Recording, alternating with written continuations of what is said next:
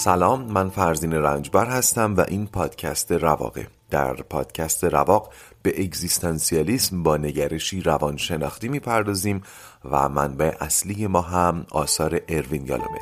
در سری اول این پادکست سراغ کتاب رواندرمانی اگزیستانسیال میریم.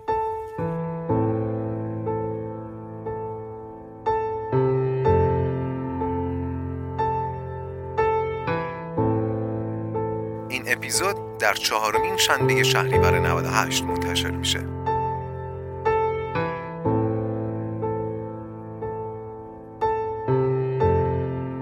خوش اومدید به اپیزود 24 از پادکست رواق. در اپیزود قبل به پژوهش های صورت گرفته در حوزه مسئولیت پذیری پرداختم و نقشی که مسئولیت پذیری می‌تونه در سلامت روان داشته باشه. به خاطر شباهت ماهوی مقوله مسئولیت پذیری و نظریه کانون کنترل از راه تحلیل پژوهش های کانون کنترل تلاش کردیم اون دوتا گزاره یالوم رو صحت سنجی کنیم. گزاره ها کدوم بود؟ یک اینکه بدون مسئولیت پذیری سلامت روان ممکن نیست و دو اینکه مسئولیت پذیری به رفع مشکلات روانی منجر میشه منجر میشه به درمان. درباره گذاری دوم البته مستقیما چیزی نگفتیم ولی یه جورایی در دل همون تحلیل ها هم می‌شد درباره صحت و سقم گذاری دوم هم به نتایجی رسید. الان صفحه 374 کتاب هستیم و با یک سوال شروع می‌کنیم.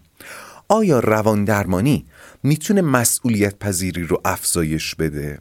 اینجا یالوم باز هم به نتایج تحقیقات همکارانش اشاره می‌کنه ولی همچنان از این شاکیه که تحقیقاتشون هم جامعیت لازم رو نداره و هم شیوه های تحقیقشون خیلی علمی نیست و اشاره می‌کنه که اینجا یک وضعیت مرغ و تخم مرغی ایجاد میشه یعنی چی؟ یعنی معلوم نیست که آیا درمان صورت گرفته و نتیجه درمان مسئولیت پذیریه یا نه. مسئولیت پذیری ارتقا پیدا کرده در مراجعان و از راه مسئولیت پذیری درمان رخ داده. حالا فارغ از این وضعیت اونچه که مشخصه اینه که سلامت روان و مسئولیت پذیری در تمام موارد با هم همراه بودن. پایا پای بودن. هر وقت یکی زیاد شده دیگری هم زیاد شده و برعکس. حواستون باشه همچنان داریم درباره تأثیر مسئولیت پذیری اگزیستانسیال در سلامت روان صحبت می‌کنیم. توی اپیزود قبل اشاره کوتاهی به واژه کشف کردم. کشف مسئولیت. یالام هم در همین حد اشاره ماجرا رو رها می‌کنه ولی به نظرم خیلی مهمه. خیلی وقتا مشکل اصلی ما عدم آگاهی از مسئولیتمونه. و قبل از اینکه بخوایم مسئولیت های کوچیک و بزرگ زندگیمون رو بر عهده بگیریم باید اونها رو کشف کنیم. از دشواری این کشف مسئولیت همین بس که تقریبا هیچ پیامی مبنی بر کشف مسئولیت از مخاطبانم تا الان نگرفتم در حالی که مثلا در بخشهای قبل مخاطبان خیلی خوب ساز و کارهای دفاعیشون رو در برابر استراب مرگ یا استراب آزادی تحلیل می‌کردن و با من در میون میگذاشتن. ولی در مقوله کشف مسئولیت مشخصا هیچ پیامی نگرفتم که بگم آها آفرین ببین چقدر خوب تحلیل کرده چقدر خوب کشف کرده مسئولیتش رو. چند تا پیام داشتم ولی آنچه که انتظار داشتم رخ نداده. این این وضعیتی که میگم یعنی کشف نکردن مسئولیت ناتوانی در کشف مسئولیت هم می‌تونه بر دشواری کشف مسئولیت دلالت کنه و هم گوش کنید هم یک سازوکار دفاعی می‌تونه باشه. سازوکار دفاعی من نمی‌تونم حتی مسئولیتم رو کشف کنم. اون وقت تو انتظار داری چی رو بر عهده بگیرم؟ انگار که عدم کشف مسئولیت تبدیل شده به یک حائل میان فرد و مسئولیت پذیری اتفاقا اینجا یالوم به یک پژوهش دیگه هم اشاره می‌کنه که روی سی نفر انجام شده که این سی نفر درمانشون رو کامل کردن. یعنی کسایی که انقدر به درمان ادامه دادن که دیگه نیازی نداشتن از بیرون کمک بگیرن. وقتی ازشون پرسیده می‌شد کامل شدن درمان برای شما یعنی چی? میپرسیدن خب درمانتون کامل شده شما این کامل شدن درمان رو برای خودتون چی تعبیر می‌کنین؟ چی معنی می‌کنین؟ یکی از پرتکرارترین اشاراتشون تو این تحقیق همین کشف مسئولیت بوده. چون راه کشف مسئولیت رو آموخته بودند درمانشون کامل شده محسوب می شد این مقوله کشف مسئولیت میگم تو کتاب زیاد بهش اشاره نشده ولی من سعی می‌کنم تو اپیزود فرعی 24 موارد خرد و کلانی رو بیارم و با هم تحلیل بکنیم. در ادامه یالوم نشون میده این همه که از تحقیقات و پژوهش ها پیرامون مسائل روانشناختی گلایه داره و اونها رو یا علمی نمی‌دونه یا نگاهشون رو جامع نمی‌دونه. خلاصه اگه توجه کرده باشین از همشون یه ایرادی می‌گیره. ولی خب نشون میده خودش هم بیکار ننشسته بوده و مسئولیت پذیر بوده. اینجا اشاره می‌کنه به یه آزمایش که خودش و همکاراش ترتیب داده بودن. حالا آزمایش کمی پیچیده است. نیاز نیست خیلی وارد جزئیات آزمایش بشیم. ترجیحاً بیشتر به نتایج معطوف خواهم بود. این آزمایش روی 20 نفر که گروه درمانی غیر اگزیستانسیال رو با موفقیت پشت سر گذاشتن انجام شده. یعنی گروه درمانی شدن. موفقیت آمیز هم بوده. اما گروه درمانیشون روی کرده اگزیستانسیال نداشته. خلاصه آزمایش از این قراره. اینها یعنی یالون و همکارانش دوازده عامل شفابخش در روند درمان رو به زعم خودشون مشخص کردن. گفتن آقا ما دوازده تا عامل رو قائلیم که می‌تونه در روند درمان شفابخش باشه. مثلا درک خود مثلا نوع دوستی. پذیرش و اجرای نقش خانوادگی و و و. دوازده تا اینطوری. بعد به هر کدوم از این دوازده عامل پنج تا زیر مجموعه اختصاص دادن که روی کارت های نوشته شده بود. یعنی در مجموع 60 تا برگه تهیه کردن که روشون عوامل شفابخش روان درمانی نوشته شده بوده. یکی از اون دوازده عامل تحت عنوان عوامل اگزیستانسیال نامگذاری شده بود و مثل بقیه شامل پنج تا کارت بود. روی هر کارت عباراتی نوشته شده بود که یکی از ابعاد اون عامل شفابخش رو توضیح می‌داد بعد از آزمایش شونده می‌خواستن که با توجه به روند درمان موفقی که پشت سر گذاشتن این کارت ها رو به ترتیب معنادهی برای خودشون مرتب کنن یعنی چی؟ مثلا من 60 کارت رو می‌خونم بعد می‌بینم بیشترین ارتباط رو با کارتی می‌گیرم که روش نوشته کمک به دیگران. این کارت رو می‌ذارم انتخاب شماره یکم. یعنی من وقتی فهمیدم کمک به دیگران چقدر می‌تونه به زندگی آدمی قنا بده روند درمانم دگرگون شد. متوجه شدین؟ بعد حالا این کارت کمک به دیگران زیر مجموعه اون دسته نوع دوستی بوده. خب؟ همونطور که گفتم گروه درمانی این اشخاص با روی کرده اگزیستانسیال نبوده. ولی خب باید بدونید که روانکاوی روان درمانی گروه درمانی ها اینا همه کم و بیش اشتراکات زیادی با هم دارن. انگار که همشون مثلا اگه وقتی میگیم گروه درمانی انگار داریم میگیم فوتبال. خب؟ تفاوت روی کردها مثل تفاوت تاکتیک هاست مثل تفاوت سیستم هاست. وقتی که میگیم گروه درمانی با روی کرده اگزیستانسیال انگار داریم میگیم فوتبال با سیستم 352 وقتی میگیم گروه درمانی با روی کرده گشتالت انگار داریم میگیم فوتبال با سیستم 442 یه همچین معنایی تو ذهنتون باشه. خب؟ کما بیش همچین معنایی. خلاصه این اشخاص هم با روی کردی غیر از اگزیستانسیال گروه درمانی شدن. خب و گروه درمانی رو کامل کرده بودن. ولی حالا در آزمایش قرار بود به رازهای درمانشون اشاره کنن و عوامل اگزیستانسیال هم لابلای گزینه ها گنجونده شده بود.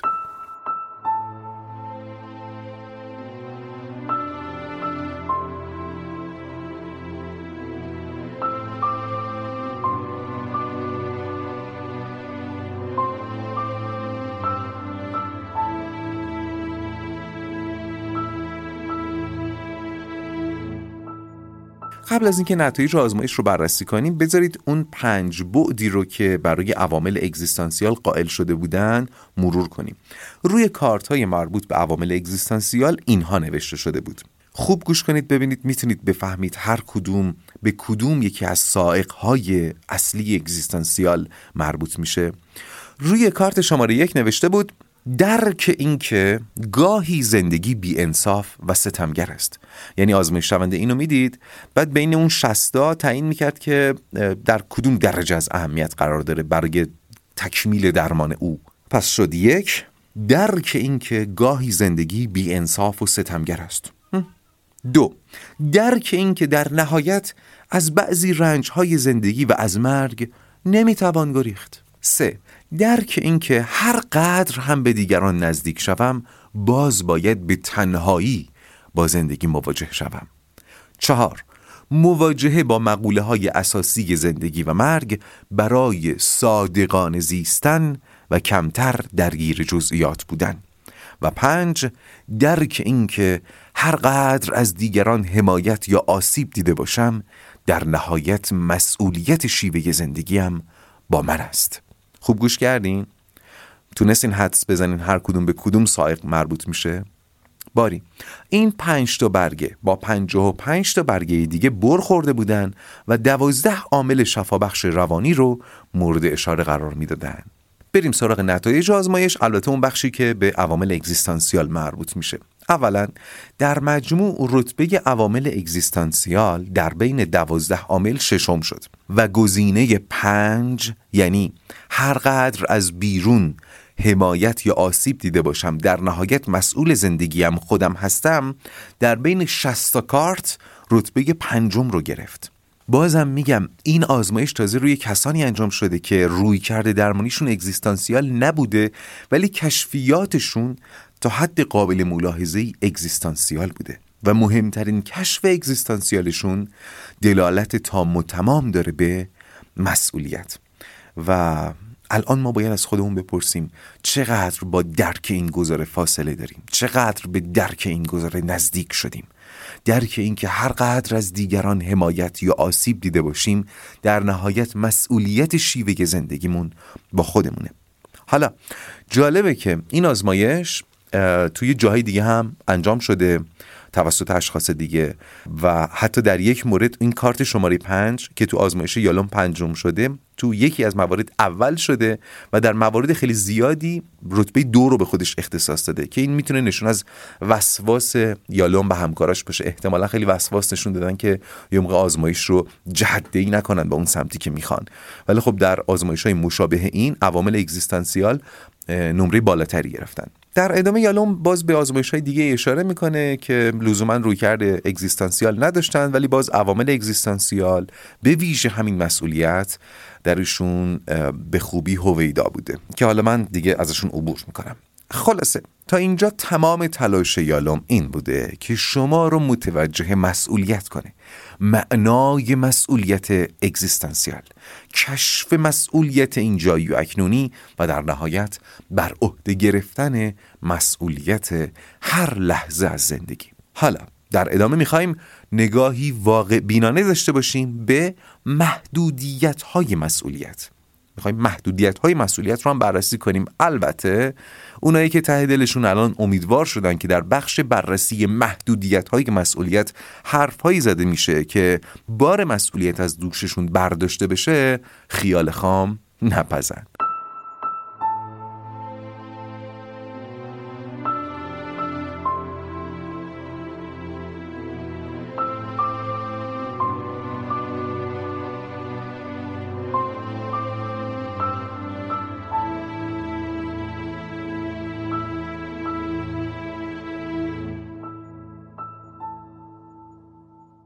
صحبت درباره محدودیت مسئولیت ما رو مستقیم می‌بره وسط دعوای تاریخی جبرگرایان و اختیارگرایان اگه یادتون باشه تو اپیزود اولم به یه دعوای تاریخی دیگه اشاره کرده بودم بین اصالت وجودی ها و اصالت ماهیتی ها حالا این دوتا دعوا خیلی به هم ربطی نداره ولی خب قاعدتا همطور که متوجه شدیم اگزیستانسیالیسم و اگزیستانسیالیست ها توی این دعوا در زمین اختیارگرایی می جنگن. فرض من اینه که خیلی لازم نیست در ساحت فلسفی این جبرگرایی و اختیارگرایی رو براتون توضیح بدم. حرف جبرگراها اینه که زندگی ما و سرنوشت ما بیشتر از اون چه که در ید اختیار ما باشه بستگی به محیط پیرامون ما داره. حتی الان بحث ژنتیک رو مطرح می‌کنن. میگن آقا سرنوشت ما خیلی به اینا مربوط میشه. خودمون چندان نمی‌تونیم دسترسی داشته باشیم به قلم و لوحی که سرنوشتمون رو باهاش بنویسیم. اختیارگرها میگن نه ما به سرنوشتمون می‌تونیم مسلط بشیم. اینا در ساحت فلسفی داریم راجعش صحبت می‌کنیم دیگه. گفتم در ساحت روانشناختی اون بحث کانون کنترل اون رو فعلا بذارین تو بایگانی ذهنتون بمونه. در ساحت فلسفی حرف این دوتا اینه. و حالا یالا میگه که اتفاقا جبرگراها دلایل خیلی متقنتری ارائه می‌کنن. خب خیلی مشخصه دلایلشون خیلی منطقی تره و اتفاقا اختیارگراها وقتی که پای اقامه برهان می‌رسه براهین خیلی احساسی اقامه می‌کنن ها؟ خیلی سنجش ناپذیر استدلال می‌کنن. مثلا یه بچه رو تصور کنید که توی یه خانواده خیلی از هم گسیخته به دنیا اومده مادر الکلی پدر معتاد هر شب که پدر میاد خونه اصلا سر خودش نیست می‌گیره بچه رو می‌زنه در حالی که مادره رو کاناپه افتاده مست لایعقل بعد بچه رو تو زیرزمین زندانی می‌کنن. خب وقتی یک جبرگرا و یک اختیارگرا راجع به این بچه صحبت می‌کنن معلومه که جبرگراه خیلی بهتر می‌تونه استدلال کنه. خب میگه که این بچه آموزش ندیده این بچه چه می‌دونم ویتامین نرسیده به بدنش دلایلی که میاره می‌بینید خیلی سنجش پذیره. ولی وقتی اختیارگرایه بخواد صحبت بکنه مجبوره بره سراغ اون جهان برساخته و اینکه بالاخره ما دلایلی که می‌تونه بیاره دلایل منطقی و محکم پسند راحت بگم محکم پسند نیست. خب اینو فعلا داشته باشین گوش ذهنتون. یالا از اینجا باز یه گریزی می‌زنه به مقوله روان درمانی و میگه اتفاقا این قضیه این برهانهای منطقی و محکم پسند جبرگرایی گاهی حتی دامن روان درمانگران رو هم می‌گیره. مثلا یه خانم پنجاه ساله رو در نظر بگیرید که سالها تنها زندگی کرده و این تنهایی آزارش داده و داره آزارش میده و برای این مشکل پیش روان درمانگر اومده. یک روان درمانگر اگزیستانسیالیست با روی کردی مسئولیت پذیری خب اولین کاری که روان درمانگر می‌کنه اینه که سعی کنه توجه این خانم رو معطوف کنه به مسئولیت. ولی وقتی که این خانم شروع می‌کنه ماجرای زندگیش رو تعریف کردن و اینکه واقعا چقدر جامعه با یک زن پنجاه ساله تنها خشک و خشن برخورد می‌کنه اینکه نه تو جمع های مجردی جاش هست نه تو جمع های خانوادگی راش میدن. مرد مجردی هم که تو این سن باشه و به درد ایشون بخوره هم خیلی کمه هم معمولا غیر جذابن تازه برای گذران عمر مجبور کار کنه و نمی‌دونه تا کی باید کار کنه و همین باعث میشه که نه آدم های زیادی رو ببینه نه بتونه خیلی به خودش برسه خیلی رو خودش کار کنه. این مراجع هی اینا رو میگه میگه میگه میگه میگه و تکیه هم می‌کنه به استدلال های جبرگرایانه. خب اینقدر اینا رو میگه که روان درمانگرم ممکنه بیفته تو دام جبرگرایی مثل خود بیمار. و پیش خودش بگه بابا راست میگه دیگه.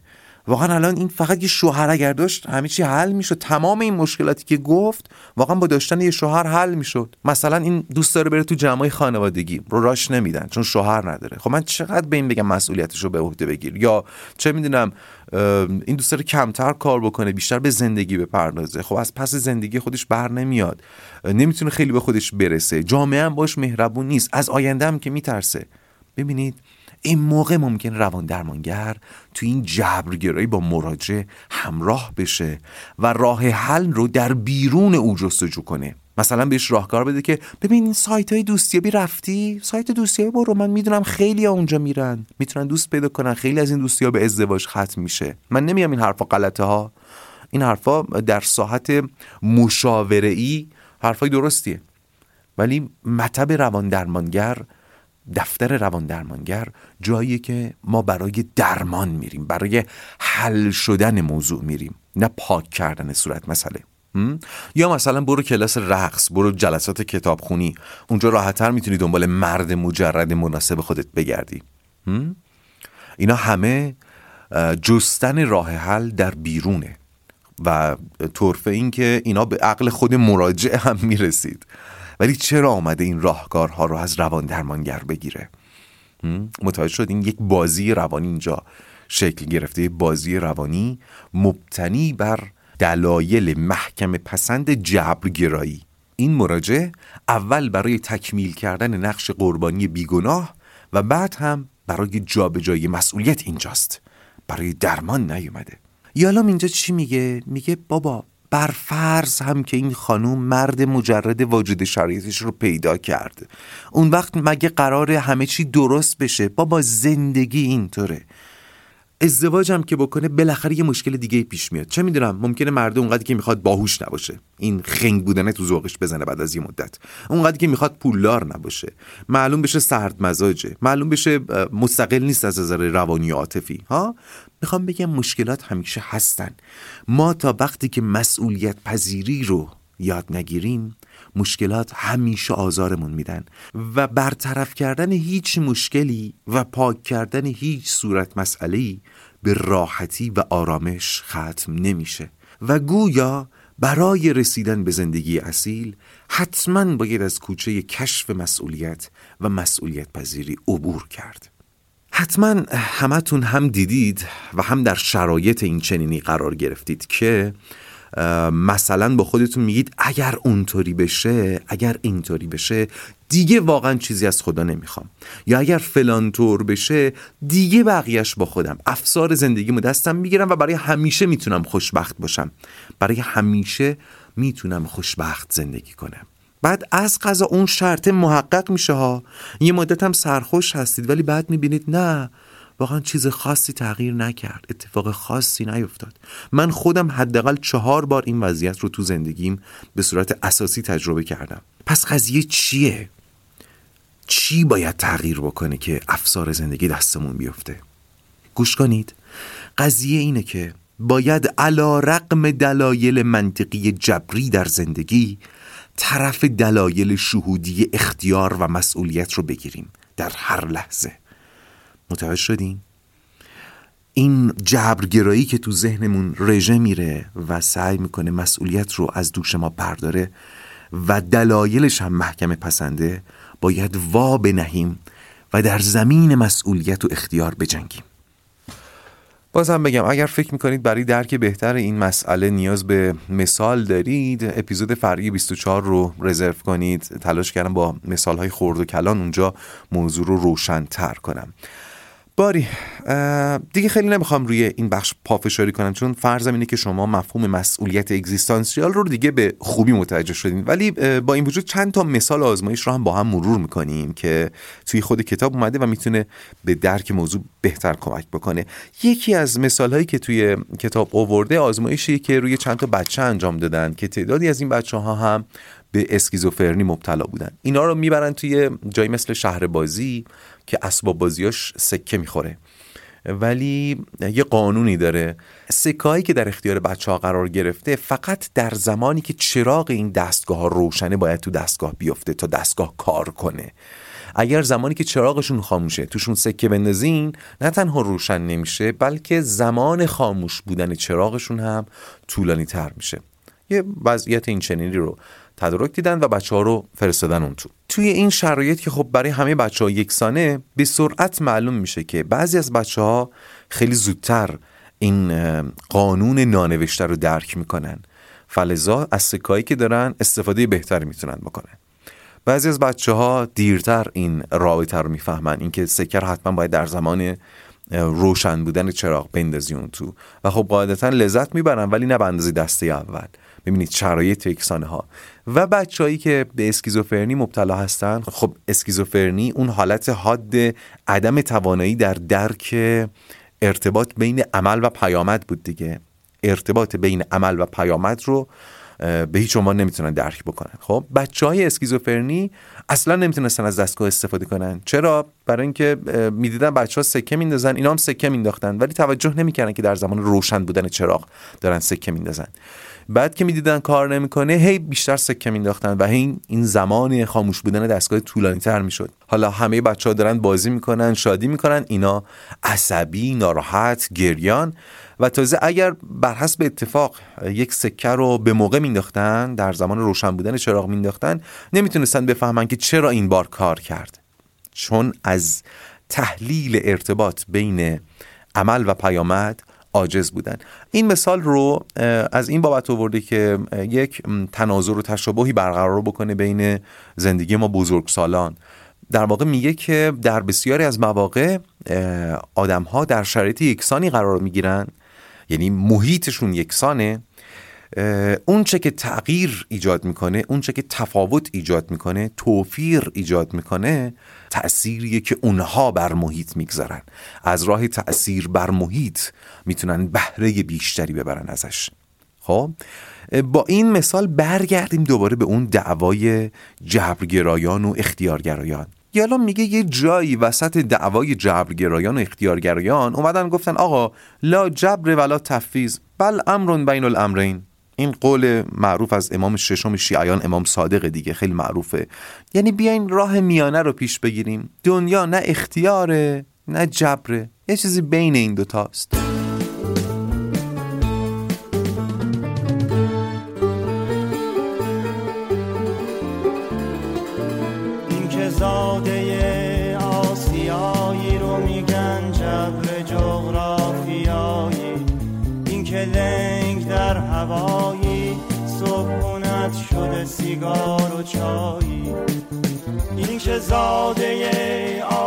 آسیایی رو میگن جبر جغرافیایی. این که لنگ در هوایی سکونت شده سیگار و چایی. بیاید یک بار دیگه این قضیه جبر و اختیار رو سریع با هم مرور کنیم. جبرگراها می‌گفتن این محیطه که رفتار ما رو تعیین می‌کنه. محیطه که روی ما تأثیر می‌ذاره و ما رو شکل میده. در مقابل اختیارگرها می‌گفتن که نه این ماییم که جهان رو می‌سازیم این ماییم که به محیطمون معنا و شکل میدیم. هر کس در جهانی زندگی می‌کنه که خودش او رو ساخته و اگر از این جهان راضی نیست به هر حال ثمره کار خودشه. بعد یه جایی دیدن که این دعوا تمومی نداره. هم دلایل اینا خیلی جاها درسته هم دلایل اونا. گفتن بیاد یه جای اون وسط مسطا مصالحه کنیم. خیلی راحت بخوام اگر توضیح بدم اینه که فرض کنید یک نفر که با معلولیت مادرزاد به دنیا آمده جبرگراها میگن آقا ایشون اگر هیچ مدرک علمی هم نگیره حرجی بهش نیست. این ناتوانی جبریه که به او تحمیل شده. در مقابل اختیارگرها می‌گفتن نه اگر مدرک دانشگاهی می‌خواسته باید هزار برابر یه آدم سالم تلاش می‌کرد تا بهش برسه. این ماییم که سرنوشت خودمون رو تعیین می‌کنیم. باید دنیای خودمون رو بسازیم. بعد اون حد وسطی اومدن گفتن چی؟ آقا نه دکترا نه بی سواد. یه دیپلم بگیره قابل قبوله. اونا هم گفتن آها خوبه مصالحه کنیم. رو هم دیپلم مصالحه کنیم. دیگه معلوم شد. خلاصه. اینجا طرز فکری که ما داریم راجبش حرف می‌زنیم اومد گفت آقا بحث باید در ساحت دیگری دنبال بشه. خب فکر کنم اگه یه مثال بزنم. زودتر روشن بشید. مثال میگه فرض کنید 20 نفر آدم رو باز ببرن به یه شهر بازی این شهر بازیایی که مال آدم بزرگاست. یه شهر بازی خیلی متنوع. توش سینما هست ترن هوایی هست کافه بار زمین فوتبال قمارخونه خلاص همه چی. این میشه محیط اونها. محیط این 20 نفر. می‌خوایم ببینیم این محیط چقدر روی رفتار اینها تاثیر می‌ذاره. خب مشخصا چون حق انتخاب و آزادی زیادی دارن انتخابهای متنوع می‌کنن و رفتارهای متنوع از خودشون نشون میدن. خب؟ این شاید چیزیه که ما در زندگی به صورت ایدئال دنبالشیم. خب؟ این که محیط امکانات و حق انتخاب های فراوانی در اختیار ما قرار بده. وقتی از جبر مینالیم یعنی انتخاب های کمی در اختیارمون قرار داده دیگه. خب؟ توی این محیط متنوع بله. آدم ها رفتارهای متنوع نشون میدن. حالا اگه همین 20 نفر رو ببریم بندازیم مثلا توی استخر 100 متری و باز رفتارها و انتخابهاشون رو بسنجیم مشخصا تنوع خاصی نداره. نهایتا دو جور می‌تونن شنا کنن شاید شنا نکنن را برن تو آب شاید هم کنار استخر بشینن گپ بزنن ها؟ همینه دیگه اینقدر محدوده دیگه. این محدودیت رو چی بهشون تحمیل کرده؟ باز هم محیط. روشن شد براتون؟ این صحبت هایی که گفتم کم کم داره سقل جبرگرایی رو بیشتر می‌کنه دیگه. میگه آقا محیط تعیین می‌کنه ما چه رفتاری از خودمون نشون بدیم چی انتخاب بکنیم. اما اون ساعتی که ما داریم راجع بهش صحبت می‌کنیم بالاخره چیه؟ بذارید مثال رو ادامه بدم. درسته که اون آدم ها رفتارهای محدودی دارن ولی در ساحت احساسات و در ساحت تجربه تنوع زیادی باز می‌تونن داشته باشن. فرض کنین از این 20 نفر چهار نفرشون در نظر بگیرید که تو بخش عمیق دارن شنا می‌کنه. همشون هم کرال سینه دارن میرن. رفتار شبیه. ولی میشه تصور کرد که یکیشون ممکنه برای اولین بار بر ترسش غلبه کرده و اومده تو بخش عمیق. و الان درگیر تجربه حس شجاعته. یکی دیگرشون ممکنه یاد اولین باری که با پدرش اومده سخر و پدرش به شنا یاد داده افتاده باشه و الان درگیر نوستالژی شده باشه. یکی دیگرشون ممکنه به این فکر کنه که ای بابا قدیما عرض همین سخر رو یه نفس پنج بار می‌رفتم میومدم الان بار دوم نفسم بریده. این یکی ممکنه درگیر اون دقدقه های وجودی و استراب های مرگ شده باشه. یکیشون هم ممکنه به فکر این باشه که بچه‌مو بیارم شنا یاد بدم. در واقع معطوف به آینده داره به قضیه نگاه می‌کنه. ببینید تجربیاتی که اینها دارن در ساحت حس و تجربه پشت سر می‌گذارن همچنان بسیار متنوعه. این اون تأثیریه که ما روی شرایط و محیط می‌تونیم با قطعیت زیاد بگذاریم. رفتارها شاید تحت تحمیل محیط شبیه به هم بشن ولی تجربه ها همچنان می‌تونن متفاوت باشن. و کی بزرگترین نقش رو در این تفاوت تجربه بازی می‌کنه؟ خود فرد. این همون جهان برساخته است. تأثیر ما در تجربیات زندگی. ما مسئول تجربه هامون هستیم. شاید لازم باشه پسوند اگزیستانسیال رو هم به تجربه بدیم. اینجا وقتی میگیم تجربه منظورمون مثلا اینه. شما و دوستتون یه جا نشستید یهو عطری به مشام هر دوتون می‌خوره که شما رو یاد عشق قدیمتون میندازه دوستتون رو یاد خالش که خارج از کشور میندازه. متغیری که شما باش مواجه شدید یکسانه. تجربتون متفاوته. در شرایط مختلف محیطی هم چیزی که ما تجربه می‌کنیم متکی و مبتنی بر خود ماست بر ساخته خود ماست. حالا این صحبتی که الان گفتم تو اون دعوای بین جبر و اختیار به سمت اختیار سنگینی می‌کنه. سقل رو میندازه سمت اختیار. البته بازم اگه کسی بخواد انقلت بیاره می‌تونه انقلت بیاره. مثلا بگه آقا اگر شما رو دست و پا بسته ببندن به یه اسب و تو شهر بکشن. شما چه تجربه مثبتی می‌تونی از این رویداد داشته باشی؟ بله من منکر نمیشم. بالاخره شرایطی ممکنه پیش بیاد که هر چقدر تلاش بکنی نتونی تجربه خوبی ازش بکشی بیرون. این که اصلا جای بحث نداره. خب اینا دیگه انقلته. خلاصه به بیان خیلی ساده شاید بشه این تفاوت رو تشبیه کرد به همون اصطلاح آمیانه که هممون به کار می‌بریم آدمای مثبت آدمای منفی. مثلا وقتی در یک شرایط یکسان یک نفر اظهار خوشحالی می‌کنه و دیگری اظهار بدحالی ما نتیجه می‌گیریم که این آدم مثبتیه و آن دیگری آدم منفیه. این پوزیتیو اون نگاتیوه ها؟ باری. این بحث رو با مثالی بیشتر بازم میگم در اپیزود فرعی 24 ادامه میدیم ولی قبل از اینکه اپیزود 24 رو به پایان ببرم فقط اشاره بکنم به مبحث مسئولیت پذیری و تاثیرش در بیماری جسمی که یالوم هم من احساس می‌کنم صرفا برای اینکه عریض خالی نمونه توی کتاب اووردتش و حرفش هم اینه تحقیقات جسته و گریخته ای صورت گرفته و داره صورت می‌گیره در این باره که آیا مسئولیت پذیری می‌تونه حتی در امراض جسمی مثل سل زخم معده سرطان روماتیسم و اینها مؤثر باشه و به درمان کمک بکنه حداقل. یالا میگه من اصل حرف رو زیر سوال نمی‌برم. اینکه به صورت فیزیکی هم تاثیر داشته باشه. من زیر سوال نمی‌برم. نظری هم نمیدم. ولی تحقیقاتی که من دیدم اونا رو هم باز قبول ندارم. اون تحقیقات هم میگه قبول ندارم. ممکنه حرفشون درست باشه ولی تحقیقاتی که من دیدم خیلی روشش علمی نیست. اما در این باره میگه که می‌دونم مسئولیت پذیری هر جا وارد بشه کمک می‌کنه. مثلا بیماری که مسئولانه از پزشک می‌خواد که او رو در جریان کم و کیف بیماری و درمان بذاره همون شرایط بیماری رو اصیلتر طی می‌کنه. چون با مسئولیت پذیری درش حضور داشته. شرایط شرایط خوبی نیست ولی تجربه ای که ازش رقم می‌زنه اصیل تره خلاصه مسئولیت اینجا اکنونی همه جا به اصالت زندگی کمک می‌کنه. بسیار خوب. ممنون که اپیزود 24 رو شنیدید. احتمالا بعد از اپیزود 25 من به مرخصی میرم چون هم به استراحت نیاز دارم هم می‌خوام فرصت بدم به کسانی که کمی جا موندن برسن.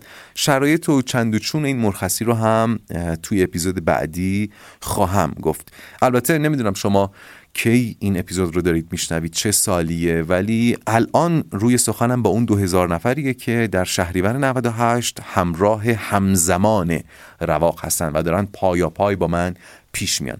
ادهی هم جا موندن صبر می‌کنیم اونا برسن. من هم کمی استراحت بکنم و بازنگری کنم در شیوه ساخت پادکستم. لینک رزرو اپیزود فرعی 24 و تهیه اپیزودهای فرعی قبلی هم در توضیحات پادکست هست. اگر دیدید باز لینک کار نمی‌کنه بگردید توی توضیحات اپیزودهای قبلی می‌تونید پیدا بکنید. هر جا لینک سالم بود بدونید لینک ها ثابته و می‌تونید استفاده کنید. بسیار خب بذارید در همین حال و هوای تقابل جبر و اختیار اپیزود 24 رو به پایان ببرم. در همین حال و هوای تقابل محیط و ذات و در این حال و هوا چه تشبیهی بهتر از کوه در مقابل طوفان باد و موجها. کوهی که کوه بودنش و معناش در جهان قائم به خودشه و تمام حرف من در این اپیزود همین بود. بذارید این پایان اپیزود 24 از پادکست رواق باشه. و حالا بدرود.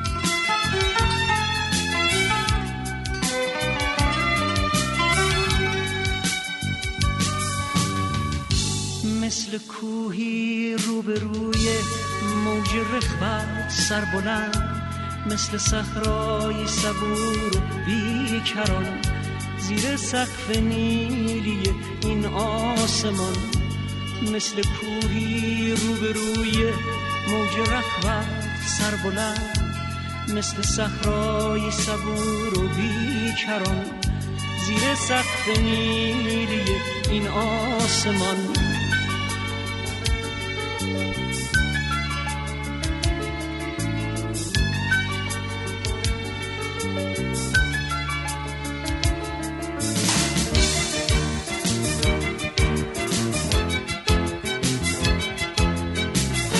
زندگی آهنگ جاری بودنه فرصت سبز بهاری بودنه.